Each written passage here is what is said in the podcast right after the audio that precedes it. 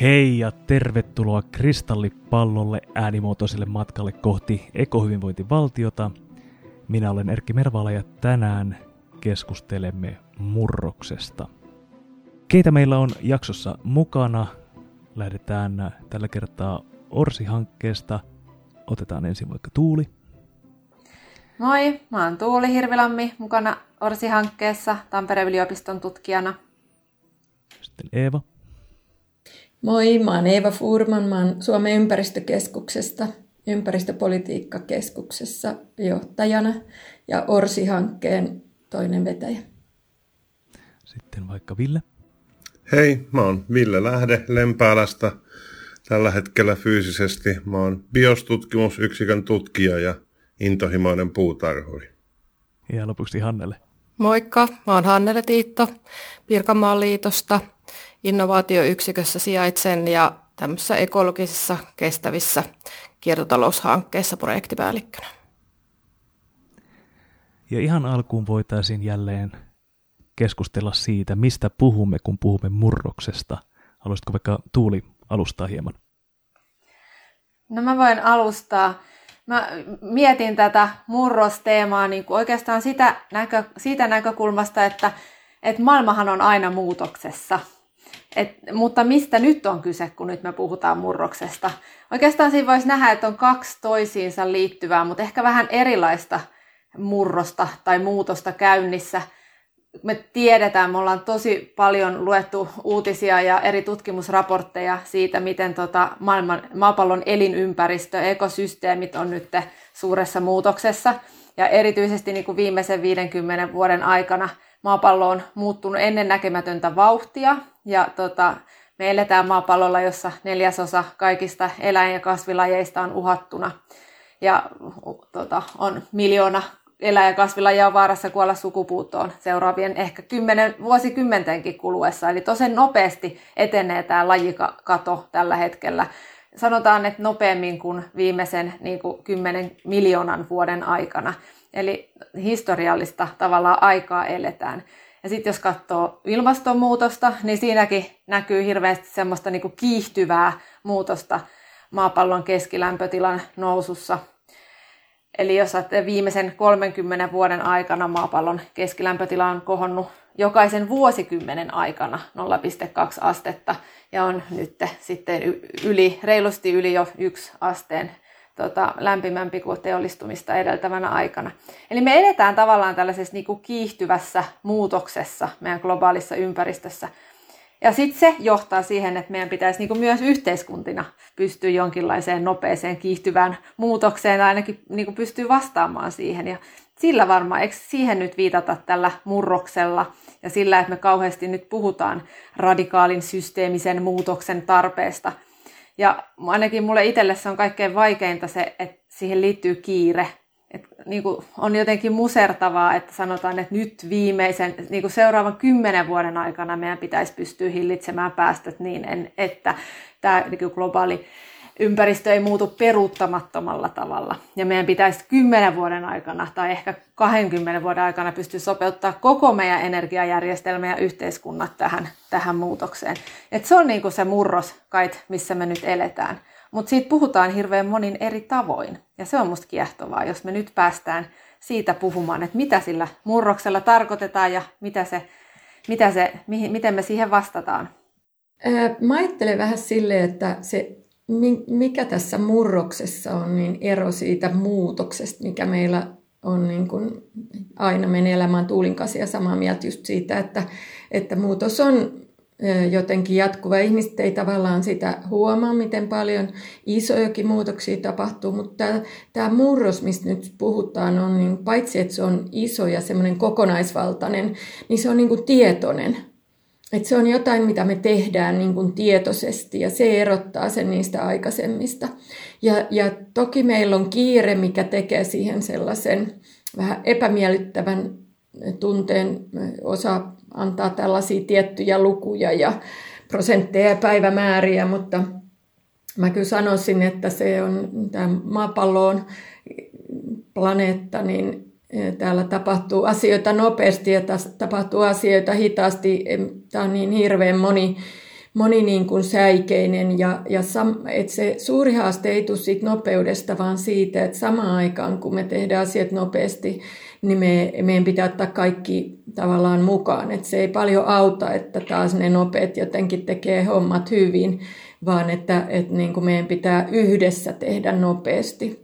Ja sen niin kuin tasapainon löytäminen, mä näen, että se on niin kuin se murroksen tavallaan se clue, mikä meidän pitäisi keksiä ja mitä me varmaan koko ajan tässä tehdään. Ja sen takia se on niin hirveän tärkeää, että me saadaan kaikki tähän mukaan ja kaikki ymmärtää, että se on tavallaan mm, väistämätön ja että sitä, sitä on niin kuin vietävä eteenpäin. Ja sitten meillä on niitä tahoja taas, jotka niin kuin tietoisesti jarruttaa sitä asiaa sen takia, että ne hyötyy tästä tilanteesta, mikä meillä on nyt, ja ne ei näe sitä, että on jotain siellä. Että tavallaan se, miksi ne tällä hetkellä menestyy niin hyvin, niin johtuu siitä, että nyt ei ole sitä, mitä me tavoitellaan. Ja sen takia ne, ne niin kuin vastustaa. Ja siinä mun mielestä on se tuhannen talan juttu, on se, että millä me, mistä me saadaan se vipuvoima, että me saadaan myös nämä tahot siihen mukaan.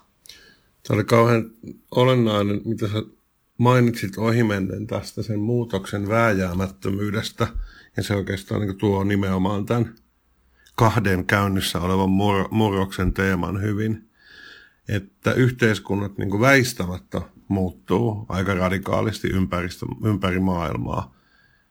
Ja niin tapahtuu joka tapauksessa, että se ajatus semmoisesta business as usualista kiinni pitämisestä, se on niin kuin lähtökohtaisesti mahdoton. Mutta sitten niin kuin oikeastaan nyt, nyt tehdään niin kuin kollektiivista, riitaista valintaa sen välillä, että yritetäänkö niin kuin pahimpia muutoksia estää ja olosuhteisiin sopeutua niin kuin jotenkin – etupainotteisesti tai ei ainakaan niin kuin traagisesti liian myöhässä, vai sitten törmätäänkö elinympäristön muutoksiin ihan päistikkaa. Ja siinä tietysti just tulee tämä aikajänne kauhean tärkeäksi. Se on, tietysti niin kuin ilmastonmuutos on se, joka määrittää varmaan sitä niin kuin aikataulua isoimmin, ihan sen niin kuin ilmastoluonteen niin kuin oman dynamiikan, tai ilmastonmuutoksen oman dynamiikan takia, että jokainen vuosi, joka kerryttää päästöjä, syö ikään kuin sitä aikaikkunaa siihen, että alkaa tapahtua sellaisia ekologisia muutoksia, jotka esimerkiksi kiihdyttää entisestään ilmastonmuutosta tai keikauttaa vaikka merten biologista tasapainoa ihan perustavanlaatuisesti uudenlaiseen tilaan. Ja jos sitten niin kuin esimerkiksi törmätään vaikka vuosisadan puolivälissä sellaiseen tilanteeseen, jossa laajoilla maapallon alueilla ei pysty enää asumaan ihmisiä, sanotaan niin satoja miljoonia ihmisiä, eikä ruoantuotanto ole mahdollista, niin silloin tietysti ne kollektiivisesti, kollektiiviset valinnat joudutaan tekemään ihan niin kuin radikaalisti erilaisessa tilassa, ja silloin se ihmiskunnan sopeutuminen on hyvin todennäköisesti niin kuin sopeutumista väkivallan kautta, poissulkemisen kautta niin kuin vielä enemmän kuin tällä hetkellä. No, mä jatkaisin tuota, mitä Eeva mainitsi, että miten me saataisiin kaikki mukaan, niin mun mielestä se on se yksi olennainen asia tässä, että, että tosi moni ihminen ei koe, että niillä olisi mitään roolia tässä murroksessa tai että sillä murroksella olisi mitään annettavaa, kun me ei vielä olla tuolla Ville mainitsemassa dystopiassa, että meillä vielä on tätä peliaikaa tässä, niin mun mielestä voitaisiin enemmän tuoda esiin sitä, että tämä murros voisi olla tosiaan ekologisesti ja sosiaalisesti kestävä, eli tämä voisi tuoda myös hyvinvointia. Että vähemmän luonnonvarojen kulutusta ei tarkoitakaan sitä, että elämä olisi huonompaa, vaan elämä voisi ollakin niin kuin mielekkäämpää. Ja tavallaan mitkä sen niin kuin sitten suuret vaikutukset voi olla. Meillä on kuitenkin länsimaissa esimerkiksi masennus- ja mielenterveysongelmat on aivan valtavia. Niin entäs sitten, jos tavallaan yhdistettäisiin tämmöisiä suuria asioita ja tota, ratkottaisiin tällaisia suuria asioita yhdessä niin kuin ihmisten hyvinvointia, mielenterveysongelmia, ilmastonmuutosta ja luonnon monimuotoisuutta yhdessä. Niin, no toi onkin varmaan just vähän se, mihin nyt pyritään. Esimerkiksi kun puhutaan reilusta murroksesta tai näissä niin kuin Green New Deal-ohjelmissa ainakin otetaan niitä sosiaalisia ja taloudellisia vaikutuksia työllisyyskysymysten kautta esiin. että kyllä mun mielestä just toi tietoinen murros, mihin Eeva viittasi, ja tavallaan sehän, niin kuin se poliittinen kamppailu, niin se on niin kuin ainoastaan mun mielestä voi onnistua sitä kautta, että me pystytään yhdistämään siihen, siihen niin kuin tavallaan siihen ekologiseen kestävyyteen näitä tota, hyvinvointiteemoja. Tai siis, että eihän me pystytä vähentämään ilmastopäästöjä tai luonnonvarojen kulutusta, jos me ei muuteta sitä koko niin kuin, tavallaan talousjärjestelmää, johon meidän hyvinvointi, hyvinvoinnin tavoittelukin perustuu. Et sitä kautta se on niin kuin, väistämättä aika iso yhtälö, mistä Evakin puhutaan, niin kuin monimutkainen vyyhti, paitsi, paitsi planeetan ekosysteemit, mutta myös nämä niin kuin, ihmisyhteisöjen tota, luomat instituutiot ja niiden keskinäisriippuvuudet ja polut. Ja se on tosiaan kiinnostavaa, että tähän kokonaisuuteen niin kuin viitataan tosi monilla eri termeillä ja just käydään niin kuin sellaista poliittista keskustelua, jossa, jossa vilahtelee aika niin kuin samoja ideoita. Niin ja siis hyvinvoinninkin merkitys ja määritelmä muuttuu, että se ei välttämättä enää perustu siihen talouskasvuun esimerkiksi tai ää, ostovoiman lisääntymiseen. Mm, näin pitää paikkaansa, mutta että myös taloudessa on, ollaan, niin kuin, niin kuin kestävässä taloudessa ollaan alettu nähdä, että nimenomaan nämä, no mainittiin tässä ilmastonmuutos, niin, niin sen niin kuin, se tulee olemaan se tulevaisuus, että me nimenomaan työstetään sitä, niin se kulkee käsi kädessä myös sen ä, talouskehityksen kanssa. Puhuttiin me sitten talouskasvusta tai tai downshiftauksesta, mutta talous joka tapauksessa on se, joka, joka on, on niin kuin mukana silloin, kun meillä on ihmisiä, ihmisiä läsnä. Mä ehkä jatkasin tuosta Ville Lähteen nostamasta ajatuksesta siitä ilmastonmuutoksen niin kuin asettamasta kellosta, että, että tota, meillä ihmisillä ehkä on tapana järjestää asioita meidän päässä niin, että joku asia on tärkeä ja, ja sitten me jotenkin järjestetään ne muut siihen sen sen perään sitten johonkin tiettyyn järjestykseen, niin mä, mä oon ollut kauhean iloinen siitä, että viimeisinä vuosina on, on niin kuin lähdetty näkemään, että oikeastaan ne tietyt jutut, oli ne sitten ilmastonmuutos ja luonnon monimuotoisuus ja kemikalisoituminen ja mitä onkaan, että, että ne olisi niitä juttuja, kun ne oikeastaan ne tärkeät on ne niiden väliset nuolet – Eli ihan yhtä lailla kuin ilmastonmuutos, niin myös lajin monimuotoisuuden katoaminen on aivan, aivan äärimmäisen tärkeä, jos me ajatellaan, että tällä hetkellä meidän lajikato on, on sitä luontaista katoa niin kuin sata tai jopa tuhatkertainen tämänhetkisen tutkimustiedon perusteella, niin sillä on aivan vääjäämättömiä vaikutuksia ihmisen hyvinvointiin. Eh, mahdollisuuksiin, eriarvoisuuteen. Ja voidaan jatkaa, että se on, se on niin kuin tämä kokonaisuus, jossa meidän pitää se muutos, iso muutos saada aikaiseksi, eh, miten mä sen niin kuin näen. Ja se on, se on, se on haaste, mutta toisaalta mä kyllä eh, ehkä Annelee siinä komppaisin, että tavallaan sitten kun me mennään niihin arjen käytäntöihin ja mietitään niitä, miten meidän yhteiskunta on rakentunut, että me ei mietitäkään tai jotain biodiversiteettiä tai ilmastoa tai, tai jotain muuta yksittäistä asiaa, niin sitten meillä on se meidän arki, meidän kaikkien pitää syödä, meidän kaikki tarvitaan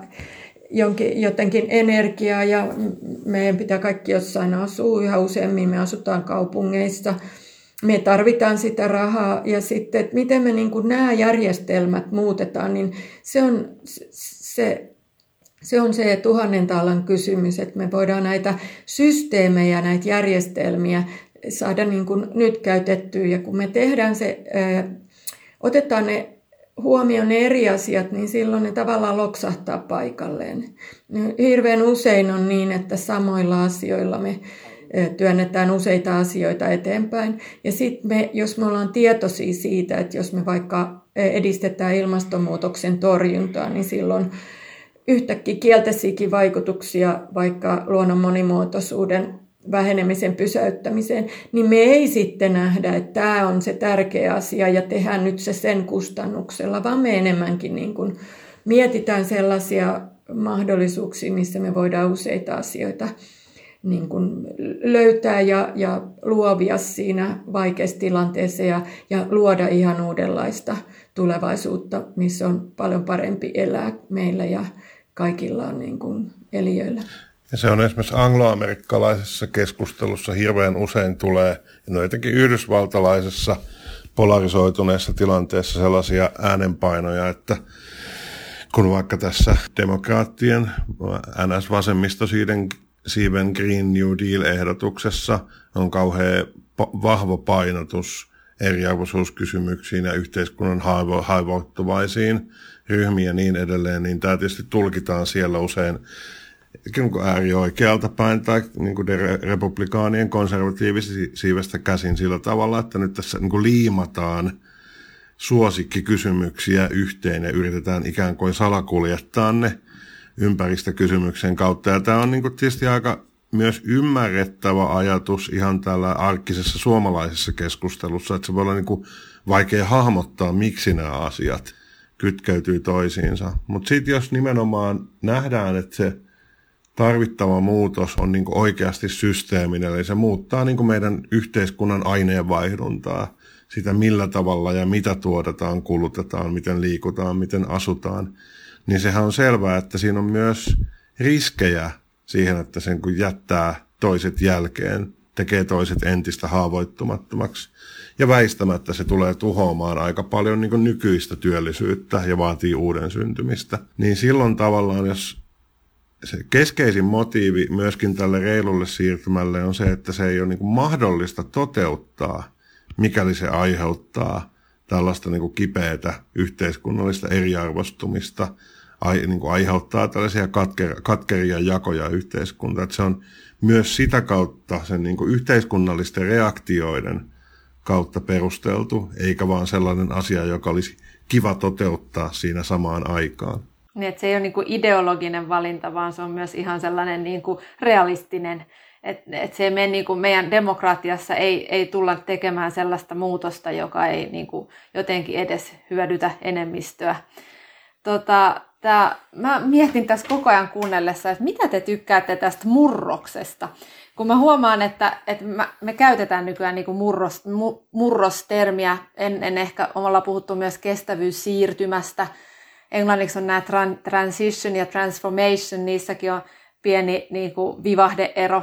Mutta mä oon miettinyt, että onko se jotenkin pelottava se murros, että ihan kun siinä niin kuin tulisi semmoinen katkeama johonkin niin kuin historiaan, että onko se niin kuin terminä liian jotenkin radikaali, kun mun mielestä taas toisaalta siinä tosi hyvin korostetaan sitä, että täytyykin tehdä semmoinen ikään kuin, niin kuin selkeä, selkeä katko ja vaihtaa suuntaa. Mutta välillä tuntuu, että olisi ehkä niin kuin tämän arjen sujuvuuden ja ihmisten hyvinvoinnin turvaamisen kannalta hyvä myös puhua sellaisesta niin kuin kehityspolun suunnan muuttamisesta, että me tavallaan niin kuin yhdessä muutetaan sitä kehityspolkua, mihin, mihin tota päin me ollaan nyt menossa, ilman että siinä välttämättä tapahtuu mitään kauhean sellaista radikaalia murrosta siinä ihmisten kokemuksessa. Koska jos mä vaikka ajattelen niin digitalisoitumisen tuomaa murrosta yhteiskuntiin, niin mehän ollaan niin sopeuduttu siihen vähän vähältä. Ja se mur- muutos on tapahtunut niin kuin just vähän silleen, miten Eevakin kuvasi, että eri tahot rupeaa toimimaan vaan samaan suuntaan, eri tasoilla yhteiskunnassa. Niin mä luulen, että tämä kestävyysmurros kuitenkin tulee olemaan myös semmoinen, että me eletään se läpi ja me ei välttämättä koeta sellaista äkillistä, jos me tehdään se tietoisesti, eikä niin, että se tulee sitten vasta väkivaltaisen sopeutumisen kautta. Mutta mitä te ajattelette, että onko tämä murros niin kuin hyvä termi tai jotenkin liian radikaali ja pelottava? Joo, mun mielestä tämä Tuulin nostama ää, asia siitä murrossanasta on tärkeä. Kyllähän sanoilla aina tosi, tosi niin kuin sellainen tärkeä merkitys siihen, miten ihmiset sen asian kokee. Ja mun mielestä se toimii monessa suhteessa ja sitten toisille ei. Ja, ja ehkä tämä on myös sellainen meidän tutkijoiden tietty niin kuin akilleen kantapää, että me hirveästi pyöritetään näitä termejä, kun yhtä hyvin me voidaan käyttää jossain sanaa siirtymä ja toisissa murros ja jo, joissain niin kuin avata sitä vielä enemmän.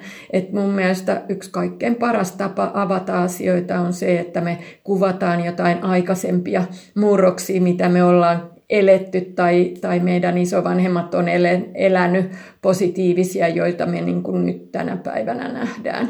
Esimerkiksi no, vaikka sokeri nyt ei ole mikään systeeminen, mutta tietyllä tavalla se oli systeeminen, kun, kun sanottiin hyvin vahvasti, että, että äitien pitää antaa lapsilleen huomattavasti enemmän sokeria joskus, joskus tuolla sodan jälkeen, niin kyllähän sillä oli hirveän iso merkitys, vaikka se nyt tuntuu pieneltä. Mutta että mun pointti oli niin kuin se, että asioita kannattaa niin kuin avata ja niistä kannattaa käyttää erilaisia nimiä riippuen aina siitä, kenen kanssa keskustelee.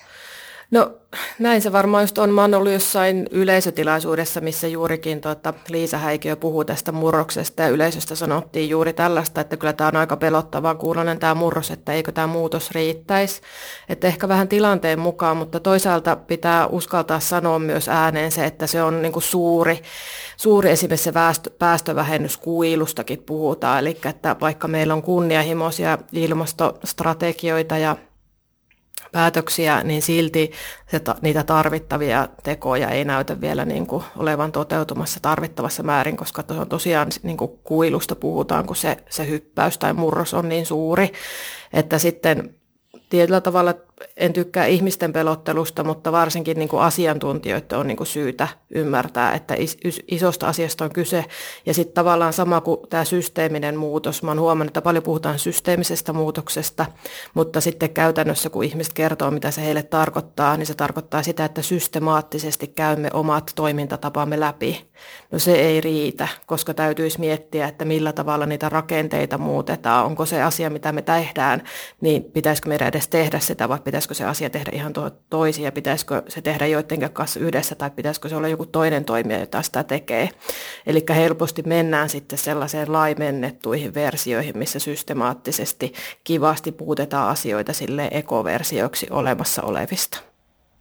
Joo, toi on toi tota, mun, mun alaani varsinaisesti on nimenomaan tämä sanojen ja käsitteiden problematiikka. Se oli mun väitöskirjan pääaihe.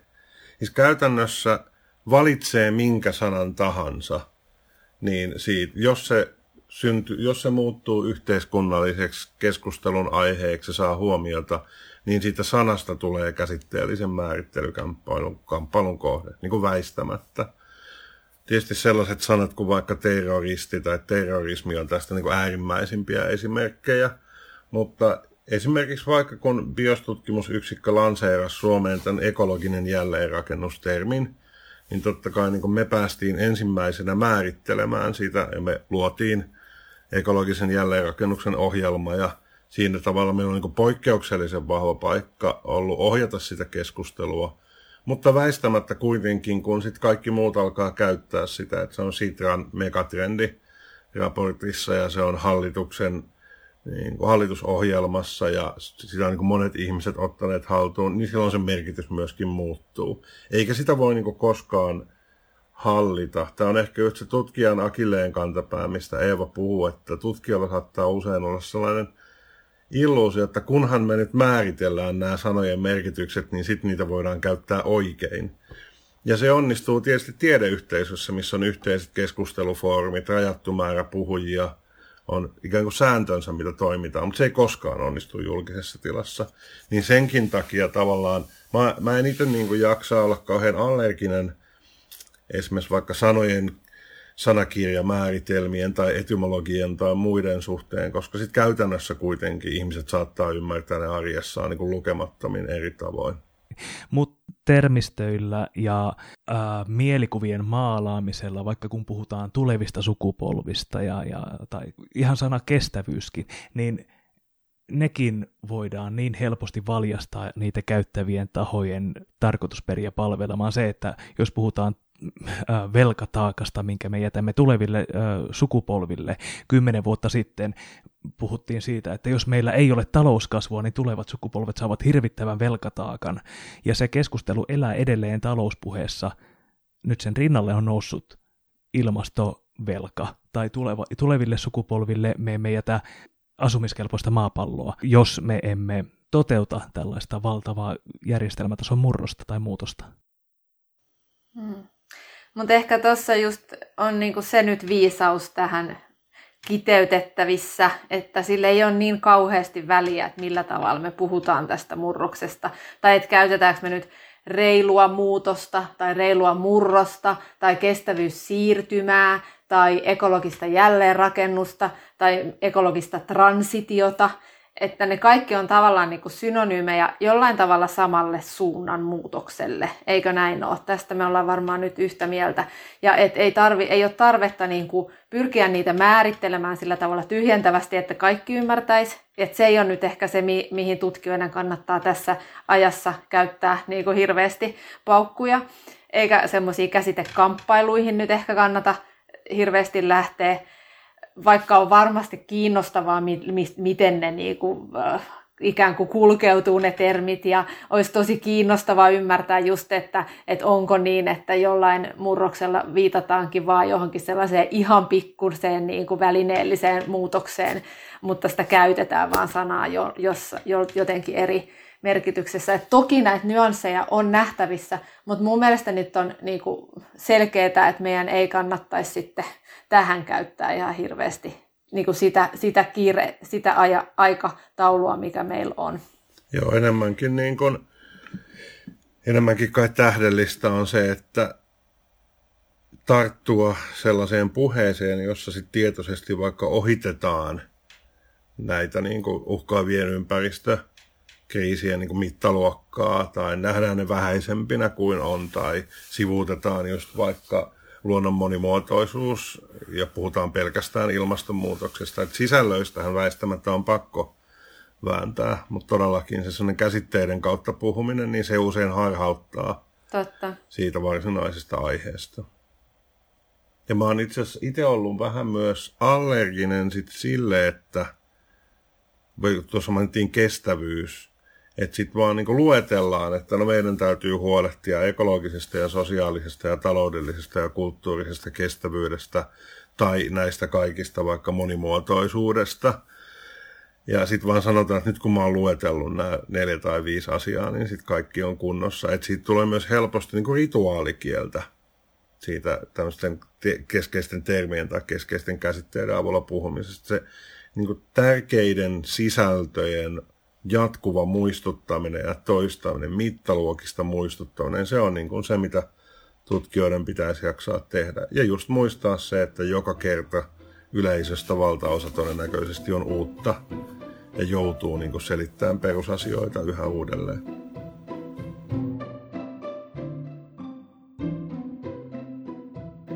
Ja tämän jinglen aikana Eva Furman joutui valitettavasti lähtemään pois jaksosta, mutta hän lupasi kuunnella jakson ja keskustelun loppuosan heti kun se julkaistaan. Seuraavaksi siirrytään Pirkanmaalle. Pirkanmaan ekologinen transitio elinvoiman uudelleen määrittelyhankkeeseen. Hannelle, avaisitko hieman tätä hanketta? Joo, kiitos mielelläni.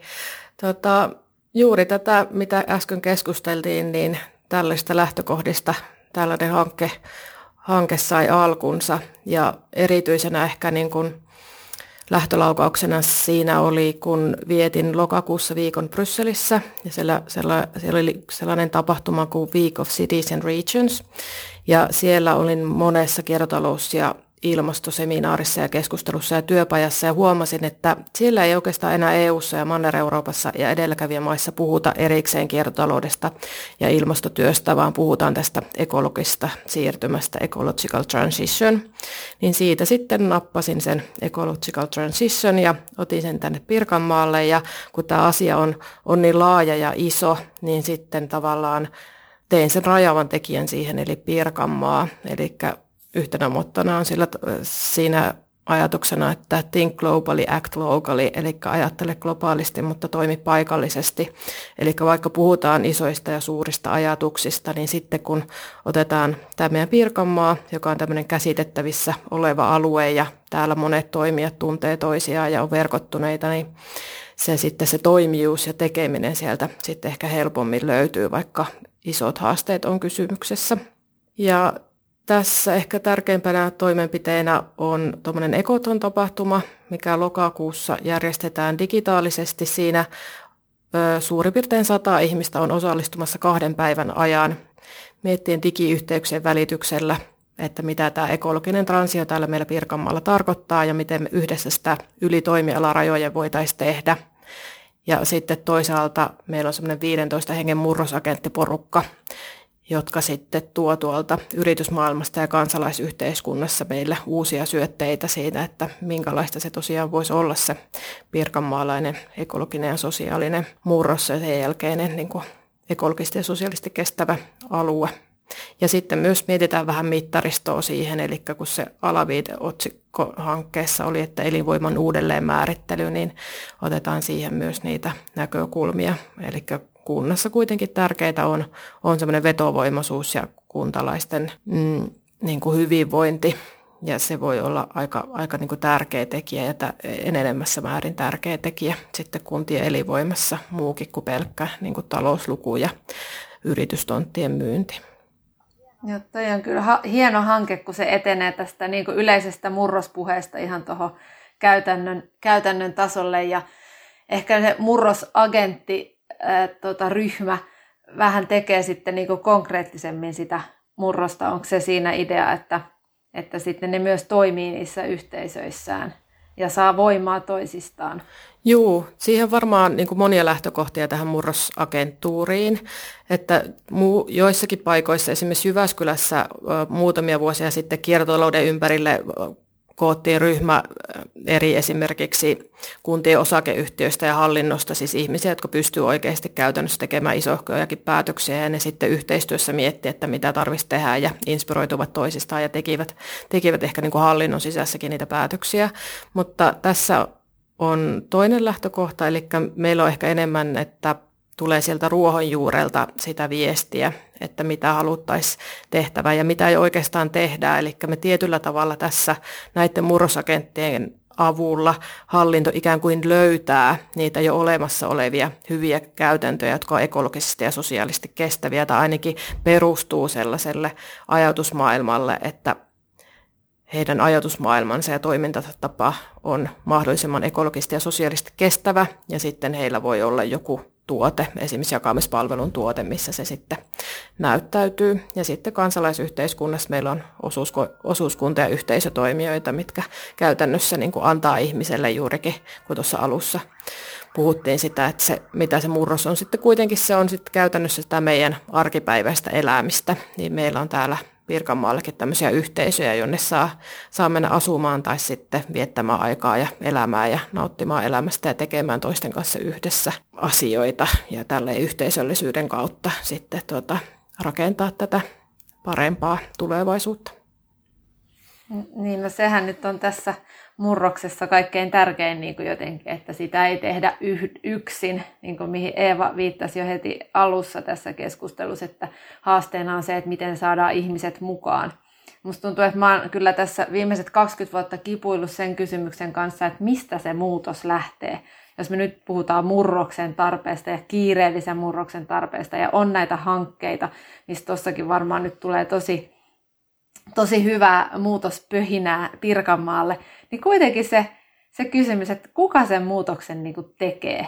Mä oon yrittänyt lukea erilaisia yhteiskuntateorioita ja muutosteorioita ja mä oon ymmärtänyt, että, että niin kuin yksilön ja rakenteen suhde on tässä muutoksen tekemisessä kyllä niin kuin se kaikkein, tai on niin kuin tosi oleellinen kysymys, että lähteekö se muutos yksilöiden jostain tietoisuuden heräämisestä ja valaistumisesta ja voimaantumisesta, vai lähteekö se sitten sieltä, että, että jotenkin niin kuin kollektiivinen se, että rakenteet muuttuu. Ja sen verran mä toki olen jo ymmärtänyt, että tämä ei ole niin kuin joko tai, mutta musta olisi tosi kiinnostavaa keskustella teidän kanssa nyt siitä, että, että miten, miten tota Ekothon auttaa ja murrosagentit auttaa muutosta ja miten te ajattelette, missä se murros tehdään?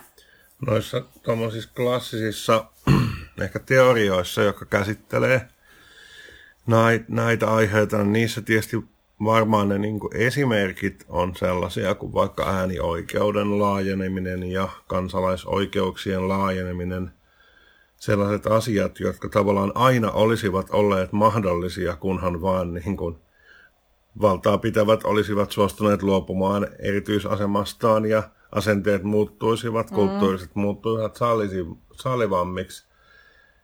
Et niiden niin kuin suora käyttö tietysti tähän niin kuin ekologisen jälleenrakennuksen tai siirtymän kohdalla on hankalaa, koska tässä kuitenkin myös samalla pitäisi oikeasti aineellisesti muuttua tosi radikaalilla tavalla se, miten ihmiskunta toimii tai miten suomalainen yhteiskunta tai Pirkanmaa toimii. Et siinä niin kuin taas historialliset vertausesimerkit tulee jostain niin teollisen vallankumouksen kaltaisista ilmiöistä, jotka on ollut tietysti niin hurjan pitkiä, että se mitä tapahtui sadassa vuodessa pitäisikin nyt tapahtua kymmenessä ja kahdessa vuodessa, ja just suunnitelmallisemmin mm. tai koordinoidummin niin, että ei just Eevan sanoen ei niin kuin tapella yhtä vaikka luonnon monimuotoisuuspäämäärää vastaan samalla kun yritetään torjua ilmastonmuutosta että tämä, niin tämän muutoksen vahva aineellisuus, se niin kuin, niin kuin kohtalon kytkös ihan tämmöisiin ekologisiin ja luonnonvaran reunaehtoihin tekee siitä vähän ainutlaatuisen. Et siinä mielessä me ollaan vähän tuntemattomalla maan perällä sen mukaan, mikä pystyy saamaan aikana aikana näitä muutoksia.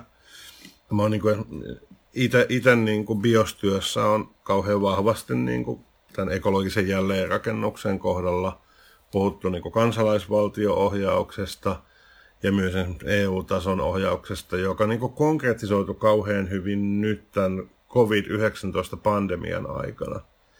Et ne päätökset siitä, niin kuin mihin nämä elvytysrahat ikään kuin suunnataan, mihin ne niin kuin isot virrat rahoista menee, niin ne määrittää sit sitä niin kuin toiminnan reunaehtoja ihan vaikka Pirkanmaallekin saakka että jos siellä on vain 30 prosenttia minkälaiseen niin kuin ympäristö näkökulmaan löyhästi kytkeytyvää, niin sitten se tarkoittaa, että se on 70 prosenttia sellaista, joka todennäköisesti ruokkii sitä vanhaa.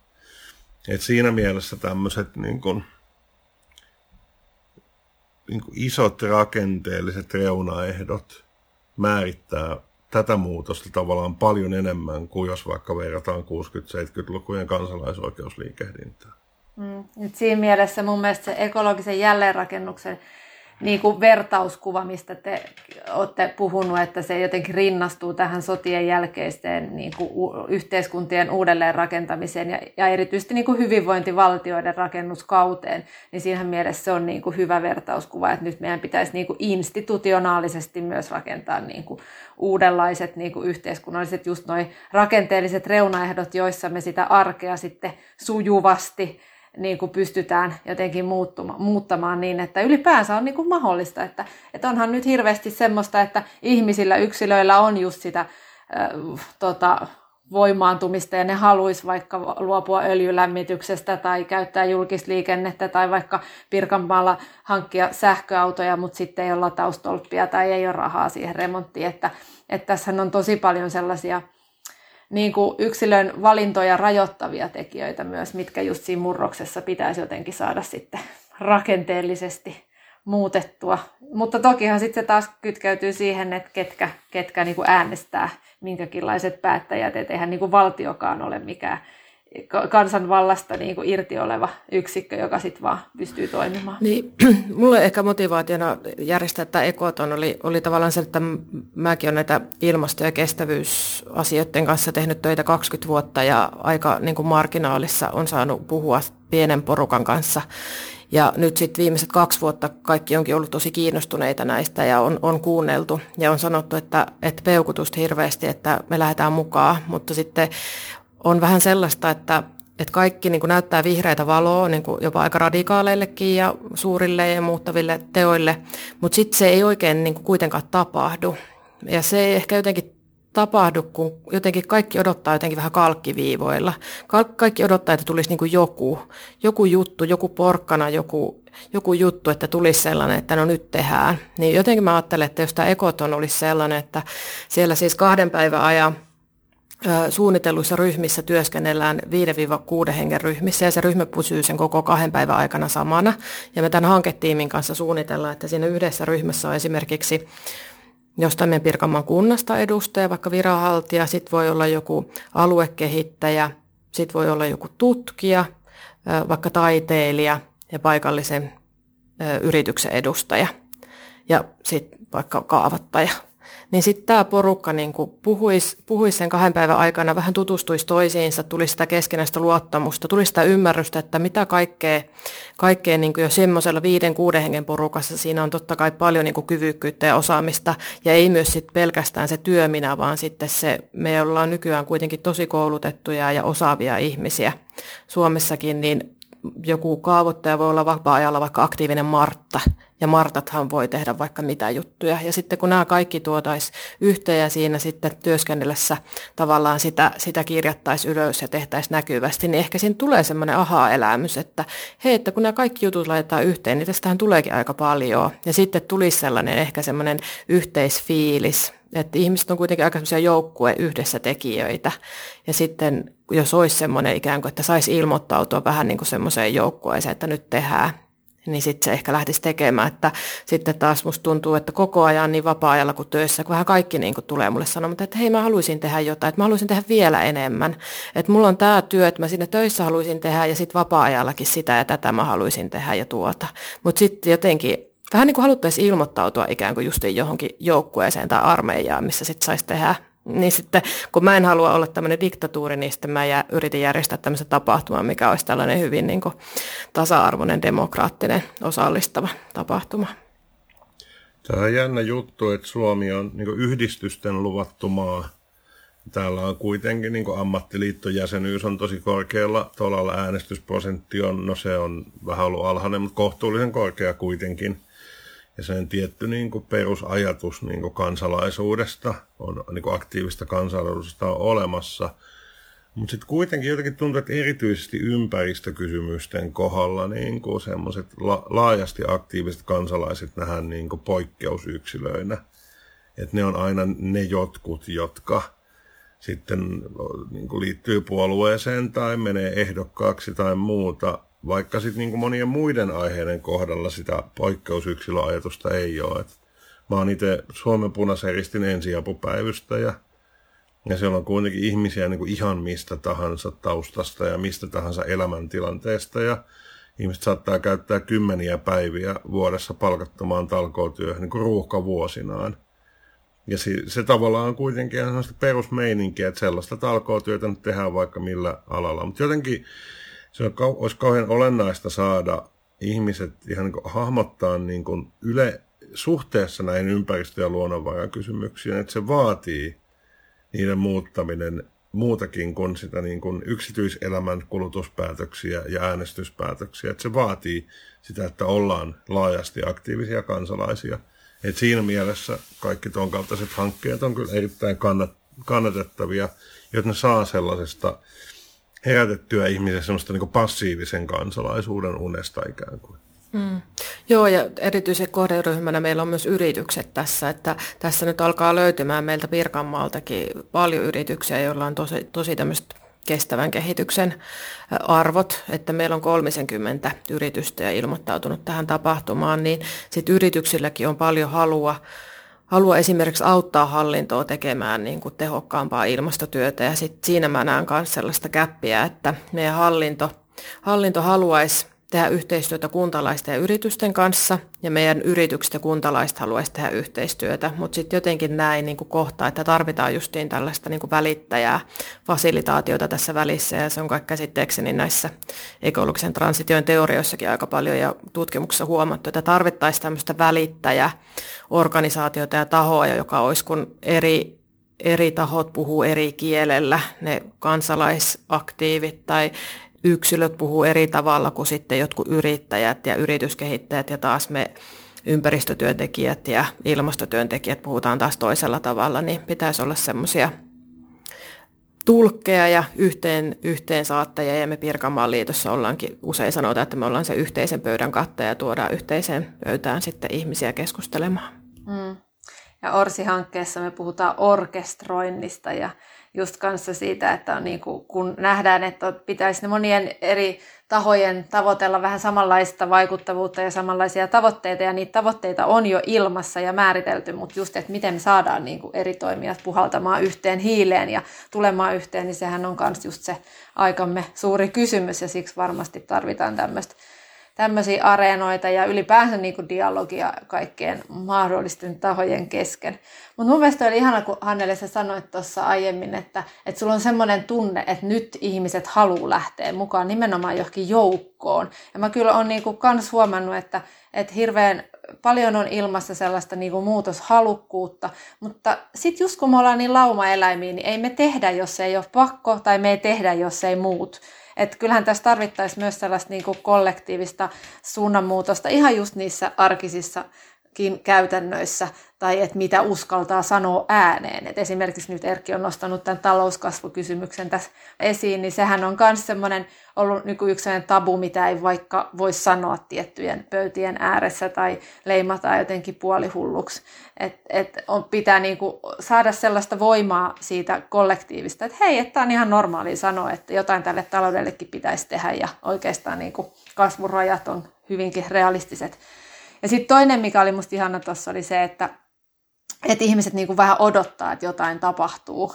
Et mäkin just huomaan, että on, on, toi oli hauska toi kalkkiviivoilla olemisvertauskuva, että me niinku jotenkin odotetaan, että, että tulisi joku ikään kuin messias ja pelastaisi meidät, tai tulisi joku semmoinen niinku pakottava, joka pakottaa meidät siihen murrokseen. Ja en mä tiedä, onko teidän mielestä nyt paljon sellaista keskustelua, että se on tämä koronakriisi tai just tämä, mihin Villekin viittasi, COVID-19-pandemia, joka nyt on sitten se, joka pistää meitä tavallaan jaloilleen ja myös niin kuin sitten ihan isoja instituutioita ja EU myötä niin kuin pakottaa vähän vaihtamaan suuntaa. Tai ainakin antaa se myös mahdollisuuden, että hei, että nyt olisi se niin kuin suuri pysähdys, mistä kirjoitetaan, tai suuri suunnanmuutos. Että voiko tämä viedä meitä niin kuin kohti kestävyysmurrosta tai, tai toiseen suuntaan. Tämä on varmasti semmoinen historiallinen avainkohta, että tämä mahdollistaa sen, että me hukataan seuraavat 20 vuosikymmentä, tai sitten te, voidaan tehdä sellainen nopea hyppäys eteenpäin. Ja tietysti tässä niin kuin yksi puoli, mikä no luontevasti on vähän jäänyt tästä meillä sivuun, koska me ollaan puhuttu kuitenkin Pirkanmaa ja Suomi näkökulmasta on tietysti sit kansainvälinen solidaarisuus ja kansainvälinen eriarvoisuus, niin sehän mitä on ollut poikkeuksellista tässä covidissa on, on se, että se on ollut niin sekä vauraiden että köyhien yhteiskuntien kirous. Ja alkuvaiheessa ennen kaikkea vauraiden. Et nyt se alkaa niin viiveellä iskeä valitettavaa rajusti. Sitten no Brasilia tuli ensin, mutta Intia alkaa olla aika karussa tilanteessa. Mutta tämä on niin kuin yksi esimerkki siitä, että miten tästä voidaan liikkua eteenpäin kahdella radikaalisti eri, eri tavalla. Et voi olla, että vauraat alueet päättää sitten niin kuin yrittää hoitaa pandemian pois päiväjärjestyksestä niin kuin itsellään ja pitää sitten yllä semmoista tiettyä eristäytymisen kulttuuria seuraavat vuosikaudet. Tai sitten sitä voidaan hoitaa niin kuin solidaarisemman globaalisen, globaalin yhteistyön kautta. Niin se on vähän niin kuin mikrokosmoksessa sama, mikä meillä on tämän ekologisen transition kanssa. Et jos ollaan niin kunnianhimottomia ja itsekkäitä, niin voidaan sitä ajatella, että vauraammat väestön osat, jotkut vauraammat alueet maailmassa voi yrittää sitten pärjätä ja sinnitellä ja niin kuin pistää sitä ekologista laskua ikään kuin sitten muiden niskoille. Että kyllä se, tämä ajan hetki mahdollistaa niin kuin molempia. Ja molemmat suunnat on mun mielestä nyt vahvasti ilmassa, että tässä on tämmöinen kamppailun, kamppailun paikka.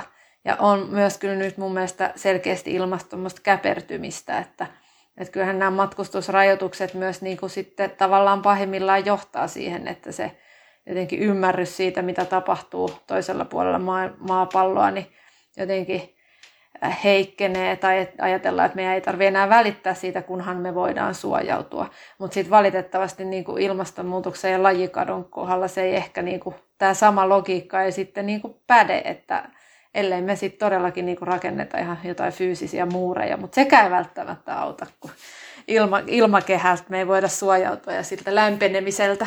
Joo, tämä on just niitä asioita, mistä aiemmin puhuttiin, että missä tutkijoiden niin pitäisi jaksaa toistaa perusasioita. Et jos niin siitä semmoisesta, että kyllä me nyt täällä Suomessa pystytään selviämään sellaisella niin itsekäällä optimismilla, niin ohitetaan näiden ongelmien mittakaavat ja ohitetaan nimenomaan se, että asiat eivät pysähdy kansalaisvaltioiden rajoille, niin sitten se puhuminen on niin kuin mahdollista. Et meidän pitää tutkijoiden jatkuvasti olla julkisessa tilassa sit muistuttamassa virheistä, illuusioista, harhoista, koska muuten tietysti helpoheikit voivat puhua mitä haluavat. Mm. Ja sitten toiminnan kautta niin täältä Pirkanmaalta kuitenkin tulee näitä, näitä ratkaisuja.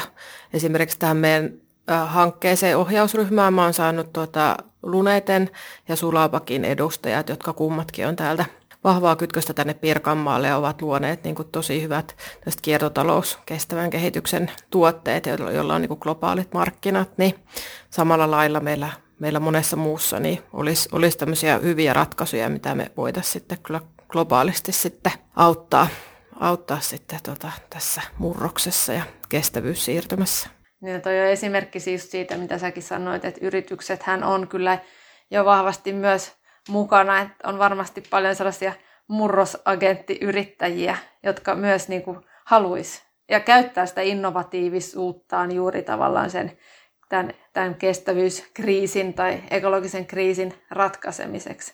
Niin siinä kanssa varmaan tarvitaan myös niitä rakenteellisia uudistuksia, että ne yritykset sitten myös pystyisi jotenkin pärjäämään. Ja hyvä esimerkki, niin konkreettinen esimerkki tuosta on vaikkapa, vaikkapa niin aurinkoenergia tai ylipäänsä niin oma, oma sähkön tuotanto taloissa tai kerrostaloissa tai mm. eri yrityksissä ja muualla. Että tällä hetkellä edelleenkin niin kuin lainsäädäntö tekee aika hankalaksi monille tällaisille pientuottajille, että se ei niin kuin kannata lähteä, koska sitä ylijäämää ei saa järkevästi muussa niin kuin hyödylliseen käyttöön muualla tai ei pysty niin kuin jakamaan kustannuksia järkevästi kerrostalossa ja niin edelleen. Mm. Niin silloin moni yrittäjä tällä hetkellä varmasti vähän niin kuin odottaa, että koska nyt muutettaisiin niitä säädöksiä, koska sehän voisi tapahtua periaatteessa näin mm. sormia napsauttamalla. Niin ja sitten just tämä ikään kuin vaikka jakamistalouteen siirtyminen, niin tosi moni yritys, niin se, se ei oikein niin kuin ole kannattavaa ennen kuin tulee se kriittinen massa käyttäjiä. Ja kriittinen massa käyttäjä esimerkiksi johonkin jaettuihin polkupyöriin tai muuta, niin se ei oikein mennä tulla, jos meidän kaupungit suunnitellaan yksityisautoille ehkä tämänkin hankkeen kautta niin meidän hallinto niin kuin näkee sen, että miten niillä niiden hallinnon toiminpiteillä ja miten meidän infralla on suuri vaikutus siitä siihen, että miten yritykset saa toimintansa kannattavaksi. Ja miten meillä varmasti, mulla on semmoinen, tämä on nyt kyllä ihan mutua, mutta mulla on semmoinen mututunne, että tuolla on ikään kuin bubbling under aika paljon kestävän kehityksen yrityksiä, jotka kipuilee sen kannattavuuden kanssa – ja sillä voisi olla tosi suuri menekki, jos se yhtäkkiä vaan niin kuin joku siinä loksahtaisi kohdalle. Tai joku ikään kuin näennäisen pieni asia muuttuisi, niin tapahtuisi semmoinen keikahduspiste, että se sitten niin kuin lähtisikin. Niin kuin on tällä sulapakilla ja lunetella lähtenyt sitten. Se on niin kuin lähtenyt ihan yllättävällä tavalla ja niin kuin meidän niin kuin startup-ideahan se on. Meillä on täällä vahva startup-yhteisö, niin siellä niitä haistellaan niitä maailman tuulia ja kokeillaan niitä eri asioita, mitkä jutut lähtee. Mutta kyllä toi on varmaan just se, mikä taas palauttaa me, meidät siihen ekologisen jälleenrakennuksenkin vahvan valtion kaipuuseen ja mikä ehkä niin kuin meillä Orsi-hankkeessakin puhutaan ekohyvinvointivaltiosta ja valtion ohjauskeinoista, että kyllähän se myös edellyttää sitä niin kuin sääntelyympäristön muutosta ja niin kuin esimerkiksi verotuksen muutosta, että, että millä tavalla sit voitaisiin myös vaikuttaa siihen, että mitkä yritykset on kannattavia ja suunnata niitä markkinoita että et kyllähän tämä nyt myös vaatii sellaista uudenlaista sääntelyä. Ja mä jo innostuin tuosta, kun Ville napsautti sormiaan, että no niin, että oikeasti, että todella monet tällaiset vaikka veroratkaisut, niin nehän olisi sellaisia, että me voidaan vaan tehdä toisin. Ja se on tosi innostavaa ajatella, että me voidaan tehdä toisin. Ja nimenomaan nämä niin kuin taloutta ja ö, hyvinvointivaltiota koskevat niin kuin, päätökset, niin nehän on sellaisia, mitkä me voidaan tehdä. Sitten se, miten niin kuin, jot, jotkut merten ekosysteemit muuttuu tai jotkut planktonit niin kuin, hupenee, niin sit se, se on niin kuin, eri tavalla meidän hyppysissä. Mutta tällaiset niin kuin, just lainsäädännölliset ja käyttäytymis koskevat muutoksethan, niin me voitaisiin tehdä. No sitten äsken mä vähän jo vähän masennuin, että aina niin, on nämä polkuriippuvuudet ja nimenomaan vaikea ehkä kuitenkaan saada läpi, mutta mä nyt yritän pysyä tässä sormien napsautuksessa, että noin se muutos tapahtuu, jos vaan tehtäis. Onko se niin? Sitten on tietysti semmoisia tilanteita, niin kuin Biosissa kollegat oli mukana luomassa keskustelua Helsingissä niin kuin kaukolämmön tuottamisesta. Mm. Ja kaukolämpöhän on niin sikäli tosi tehokas järjestelmä, että jokainen ei, jokaisessa paikassa ei jouduta tuottaa erikseen sitä, vaan siinä tulee tämmöinen niin isot skaalahyödyt. Mutta jos se tuotetaan kivihiilellä, niin sitten se ei ole kauhean kiva. Jätteen polttaminenkaan ei ole kauhean hyvä ratkaisu. Se on vähän niin kuin polttaisi märkää kivihiiltä. Ja sitten niin kuin tällä hetkellä käytännössä se niin kuin siirtymäajatus siitä eteenpäin on massiivinen biomassan polttaminen ja se nyt vaan valitettavasti ei skulaa. Ja se on ollut sen takia vähän niin kuin umpikujassa se ajatus, että miten, miten tästä eteenpäin. Niin oltiin bioksessa niin käynnistämässä keskustelua, jossa sopivasti oikeastaan saatiin vähän eri suunnalla ihmiset loukkaantumaan meille – silleen, että sitten niin me, me saatettiin olla se ukkosen johdatin siinä ja sitten sitä keskustelua saattoi jatkaa niin uudelta pohjalta, kun oli nähty, että tässä on nämä polkuriippuvuodet ja meidän pitää nyt löytää jotain muuta kuin nämä niin vaihtoehtoruton ja koleran välillä. Että ilman sellaista niin kuin re, niin todellisuustarkistusta tai reality checkia, niin usein saattaa jäädä myös sitten semmoiseen niiden niin polkkuriippuvuuksien vankiin. Mutta sitten ollaan, on ihan nopeasti sanon, niin – on myös jotain juttuja, missä sit hyvin pienestä voi saada, niin kuin pienellä kansalaisjoukollakin voi saada asioita aikaiseksi. Niin ruoantuotanto on siitä hyvä esimerkki.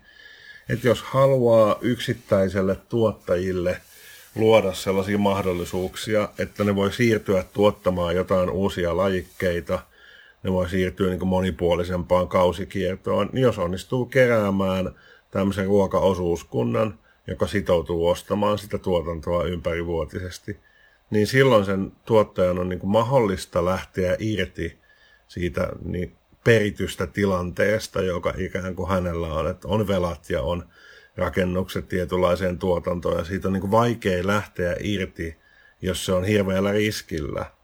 Ja ruokamarkkinat muuttuu niin huonosti ja niin epävarmasti, että siihen on niin kuin vaikea kaupan kautta saada sitä muutosta tehtyä, mutta tämmöinen niin suora hankkijoiden tuki, niin se, se niin kuin mahdollistaa sen nopean muutoksen.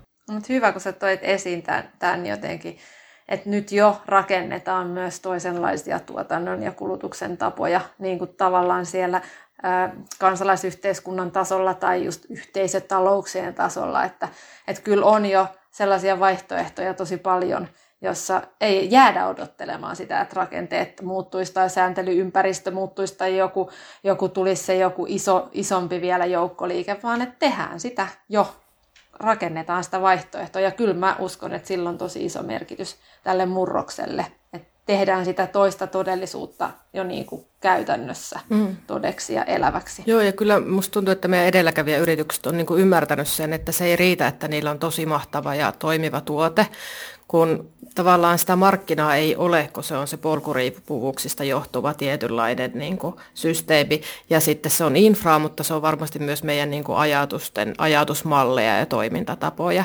Niin tosi moni tämmöinen niin kuin, aidosti kestävän kehityksen yritys on tajunnut, että se ei riitä, että he puhuu tästä niin kuin, jakamistalouden tai kierrätystuotteesta, mikä heillä on tämä mahtava tuote, vaan heidän pitää puhua tästä todellakin tästä ekologista ja sosiaalisesti kestävästä maailmasta ja siitä unelmasta ja siitä muutoksesta. Ja jos Ville ja Bios on käynyt suututtamassa ihmisiä tota, tuolla missä kaukolämpöskeneessä, niin mä oon huomannut, että mä oon ottanut sellaisen toimintatavaa tässä hankkeessa, että me lähdetään unelmien kautta. Kun mua on ehkä itse haitannut nyt, että meidän ainakin populaarikulttuurissa meille syötetään näitä dystopioita. On elokuvia, kirjoja, paljon niin kuin materiaalia siitä, että minkälainen Mad Max tulevaisuus meitä odottaa, mutta hirveän vähän on semmoista positiivista tulevaisuuskuvaa. Totta kai siinä on siis riskinsä, siis että, että varmasti tulee tapahtumaan huonojakin asioita. Kyllä tässä niin kovassa kriisissä ollaan, että huonojakin asioita tapahtuu, mutta toisaalta kun mä ajattelen, että tarvitaan sitä innostusta, niin se on hirveän vaikea lähteä, lähteä innostuen tekemään suuria asioita ja ottaa jopa suuria riskejä, jos ajatellaan, että tulevaisuus on kuitenkin se Mad Max-viidakko, missä me vaan taistellaan niin kuin elojäämisestä. Mutta jos se olisikin se, minkä puolesta taistellaan, niin olisikin se ekologisesti ja sosiaalisesti kestävä, hyvä maailma niin sitten se voisi olla semmoinen, josta saisi inspiraatiota ja sitten joka voisi tuulettaa juurikin niitä ajatuksia, että päästäisiin vähän irti siitä, siitä, että mikä on ikään kuin mahdollista. Meillä tosi nopeasti aina, aina niin kuin kaventuu se, että mikä on niin kuin mahdollista tehdä. Että varsinkin kun kahdeksasta neljään tekee töitä ja maanantai-aamuna kahdeksalta aloittaa, niin ei sitä niin kuin ajatele, että minäpä laitan nämä rakenteet uusiksi, vaan ihan samalla lailla sitä siihen tietokoneen ääreen menee istumaan ja juo kahvia ja sitten tekee sen pienen pienen muutoksen, jos sitten vain jaksaa. Mutta kyllä toi on niinku oleellinen just toi, että mistä se muutoksen motivaatio tulee. Jos mä nyt ajattelen just vaikka itteenikin, niin miksi on jaksanut, miksi on yrittää edelleenkin jaksaa, vaikka usein turhauttaa niin kuin nostaa asioita esiin tai tutkia tai olla mukana jossain liikkeessä, niin eihän se niin kuin pelolla tuu. Jos ja pelkää sitä dystopiaa, niin kyllä siinä niin kuin musertuu ja väkisinkin motivaatio menee. Että kyllä mä ainakin itsessäni tunnistan, että, että se suuri motivaatio on niin jotenkin rakkaus. Varmaan on unelma, mutta ei mulla ole kauhean jäsentynyttä sellaista niin kuin unelmaa, että minkälainen, ei mulla ole sellaista niin kuin yhtä suurta visiota, että minkälaisen, minkälaisen maailman mä haluan, vaan kyllä se on enemmän se niin kuin, jotenkin rakkaus kaikkea elollista kohtaan ja niin kuin, halu säilyttää sitä niin kuin elämää mahdollistavaa luontoa. Että kyllä se, niin kuin se että mä kuuli, on jossain yhteydessä muihin ihmisiin ja kaikkeen tuota, elävään, niin se on joku sellainen voima, mikä, mikä on mun mielestä sen murroksen ehkä kuitenkin se suuri motivaattori. Vai mitä sanoo intohimoinen puutarhuri tähän? Toi, tässä on vähän sama juttu kuin mistä me puhuttiin aikaisemmin sanojen kohdalla, että ihmis, ihmiset ymmärtää sanat eri tavoin ja siis pitää käyttää niin kuin monenlaisia sanoja, monenlaisia puhetapoja. Niin se on ihan niin kuin täysin psykologien, kognitiotieteilijöiden, viestintätutkijoiden niin kuin perustulos, että ihmiset motivoituu samoihin asioihin niin kuin tosi erilaisista taustoista. Että jollekin tämmöinen niin näkymä vaikkapa ekologisesta tai sodan uhkasta – niin kuin halvaannuttaa ja just niin kuin masentaa, ahdistaa, vie toimintatarmoa. Ja joillekin se on nimenomaan se motivoiva voima. Me ihmiset ollaan niin kuin tässä, tässä asiassa tosi radikaalisti erilaisia. Ja sitten toinen kysymys on myös se, että millä tavalla se tilanne, onko se sitten uhkaava tai toiveikas tai sisältää monia mahdollisuuksia, millä tavalla se mielletään. Että jos esimerkiksi ympäristökriisit kat- mieltää itselleen semmoisena niin toivottomana globaalina kokonaisuutena, johon ei saa mitään otetta. Eli jos ne on ikään kuin tuolla jossain luonto, joka on uhattuna ja sitten se tuhoutuu, niin onhan se, se on niin tosi vaikea löytää motivoivana otteena. Mutta jos sitä kokonaisuutta pystyy purkaan sillä lailla paloiksi, että hahmottaa, että sillä on niin oikeasti merkityksellisiä yhteyksiä omaan elämään – niin silloin se on niin kuin lähempänä omaa mittakaavaa. Vaikka se olisi uhkaava, vaikka se olisi niin kuin ahdistavakin, niin silti se saattaa muuttua niin kuin toimintataimoksi paljon paremmin. Ja silloin sieltä on myös niin kuin helpompi löytää niitä semmoisia toiveikkaita mahdollisuuksia tai sellaisia toimintatapoja, jotka estää niitä pahoja muutoksia. Että se on niin kuin sekä se, että me ihmiset motivoidaan eri tavoin, mutta myös sitten se, että miten me puhutaan ihan sisällöllisesti näistä asioista, niin voidaan niin kuin tehdä sitä motivoitumista todennäköisemmäksi puhumalla siitä paljon rikkaammin kuin sellaisena yhtenä ympäristökriisinä, joka on liian iso, että sitä voisi tajuta.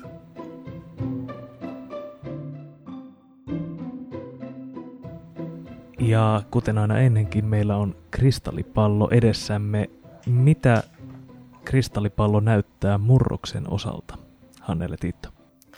No mun kristallipallo näyttää, että se murros jo tapahtuu tällä hetkellä, mutta tulevaisuudessa tapahtuu vielä ehkä semmoinen selkeämpi keikahduspiste, milloin nämä, kun nämä rakenteet ja toimintatavat ja asiat muuttuu yhtä aikaa ja niillä on toisiinsa niin kuin voimistavia ja synergiavaikutuksia, niin tapahtuu semmoinen suurempi keikahduspiste, milloin se tulee näkyvämmäksi se murros ja milloin sitten varmasti entistä useampi meistä löytää tapansa osallistua siihen paremman, ekologisemman ja sosiaalisesti kestävämmän maailman rakentamiseen. Hmm. No mun kristallipallossa varmaan huurujen seasta on sellainen näkymä, jossa yhteiskunnat onnistu vähän myöhässä, harmittavan myöhässä saamaan aikaan sellaista globaalia solidaarisuutta, että näitä luonnonvaroja ympäristökriisejä lähdettiin niin tosissaan torjumaan. Ja tämä pandemia toimi siihen niin kuin yhtenä herättäjänä ja se sai aikaan sen, että niin kuin tätä elvytystä ei lähdetty tekemään kohti entistä, vaan kohti jotain uutta.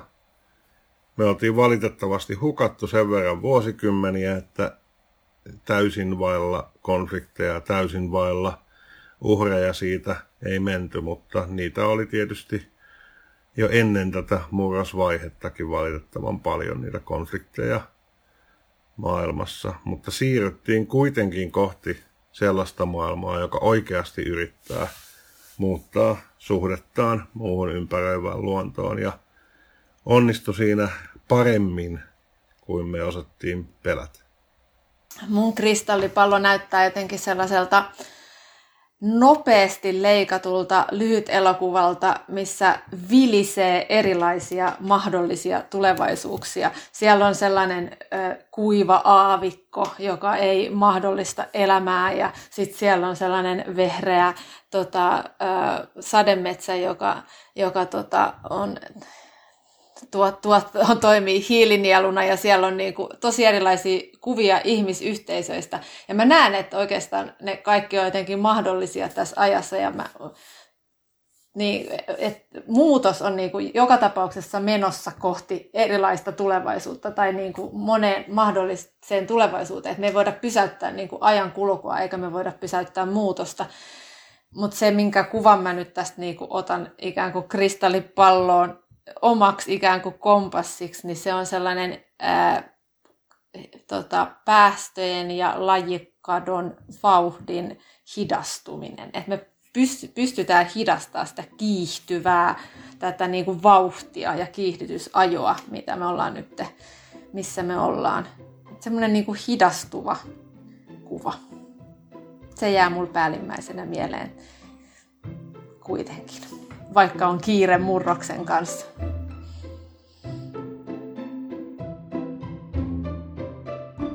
Tällainen oli Kristallipallon murros teemajakso. Kiitoksia kaikille osallistujille.